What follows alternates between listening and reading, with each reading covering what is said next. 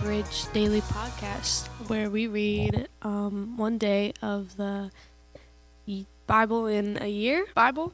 Um, today I'm here with Emma. Uh, Emma, how are you? I'm good. How are you? I'm good. Um, so today we're going to be reading January 9th, as today is January 9th. Um, Emma, what what are we reading today?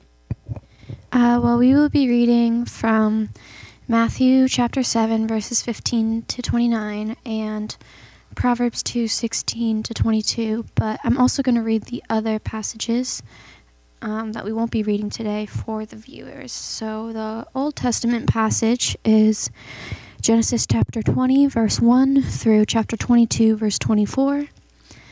And the psalm is Psalm 9, 1 to 12. All right, so I'm going to start us off by reading um, our New Testament passage, which is Matthew 7 15 to 29. It says, Beware of false prophets who come disguised as harmless sheep but are really vicious wolves. You can identify them by their fruit, that is, by the way they act. Can you pick grapes from thorn bushes or figs from thistles? A good tree produces good fruit, and a bad tree produces bad fruit. A good tree can't produce bad fruit, and a bad tree can't produce good fruit. So every tree that does not produce good fruit is chopped down and thrown into the fire. Yes, just as you can identify a tree by its fruit, so you can identify people by their actions. Not everyone who calls out to me, Lord, Lord, will enter the kingdom of heaven. Only those who actually do the will of my Father in heaven will enter. On judgment day, many will say to me, Lord, Lord, we prophesied in your name, and cast out demons in your name, and performed many miracles in your name.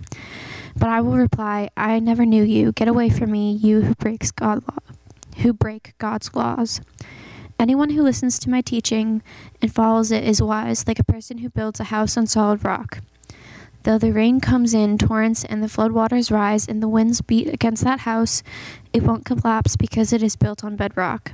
But anyone who hears my teaching and doesn't obey it is foolish, like a person who builds a house on sand. When the rain and floods come and the wind beats against that house, it will collapse with a mighty crash.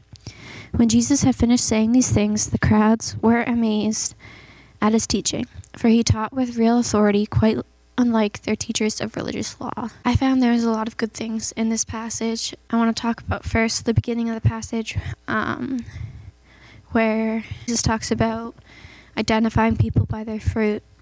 I think this is a really good um, metaphor that he used here. He's basically talking about how good tree produces good fruit and a bad tree produces bad fruit and you know a good one can't produce bad and vice versa and i think it's a good metaphor as to like how we need to live our lives um,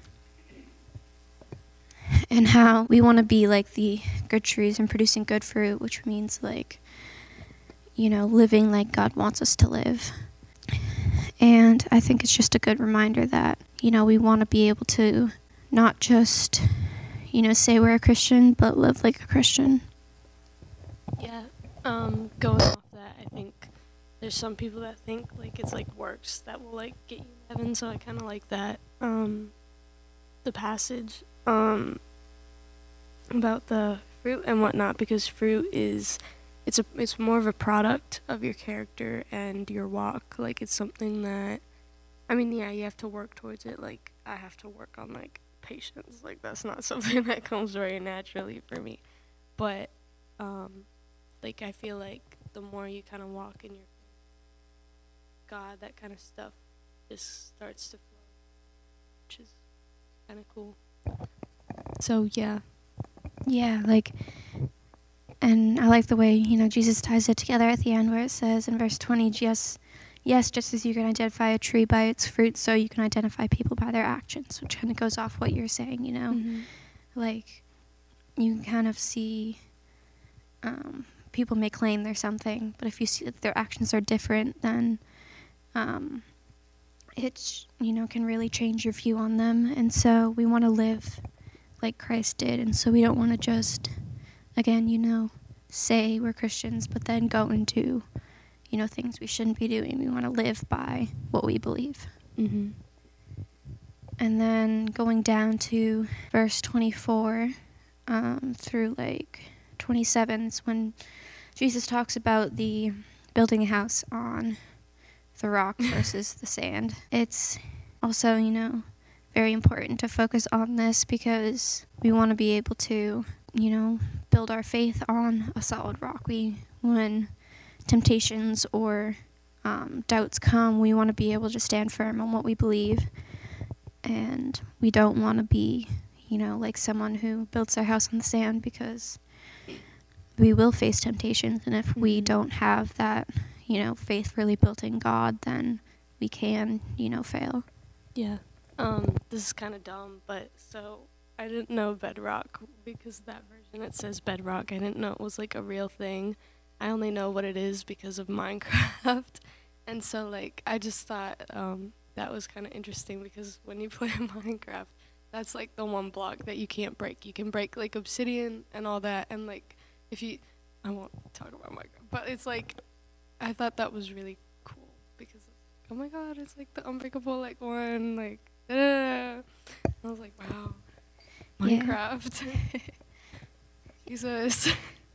Yeah, like, you know, bedrock is like this really solid, hard thing to break through. And so when you build something on it, then it's going to stand firm. And I think it's just a very important thing to remember that we need to build our faith on, you know, a solid rock because mm-hmm. we want to be able to withstand everything, you know, that we may face. Yeah. Do you want to read the proverb, Emma?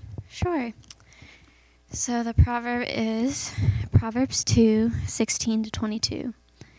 Wisdom will save you from the immoral woman, from the seductive words of the promiscuous woman.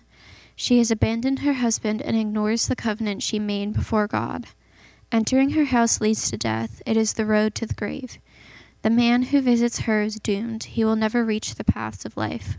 So follow the steps of the good and stay on the paths of the righteous. For only the godly will live in the land, and those with integrity will remain in it. But the wicked will be removed from the land, and the treacherous will be uprooted. I really think this proverb is talking a lot about how we need to rely on God and His wisdom. You know, even though the first um, portion is talking about how it will save us from the immoral woman, I think it can also be used as it can save us from, you know, any temptation. Yeah. And so I think um, we need to be able to recognize that we need to seek wisdom from God because the more we seek wisdom from Him, um, the stronger our faith will be. And so when we are faced with that temptation, it'll be easier to overcome it. Yeah. I remember when I first read that proverb, I thought like it was talking about like a literal like promiscuous woman. And then um like I was talking to somebody about it. I think I had to write like an essay about the verse, and they were like, no, like it can be like a like not taken so literally. Like it could be like a like referring to just somebody who's like a bad influence or like just temptations period. And I was like, oh, okay, not that.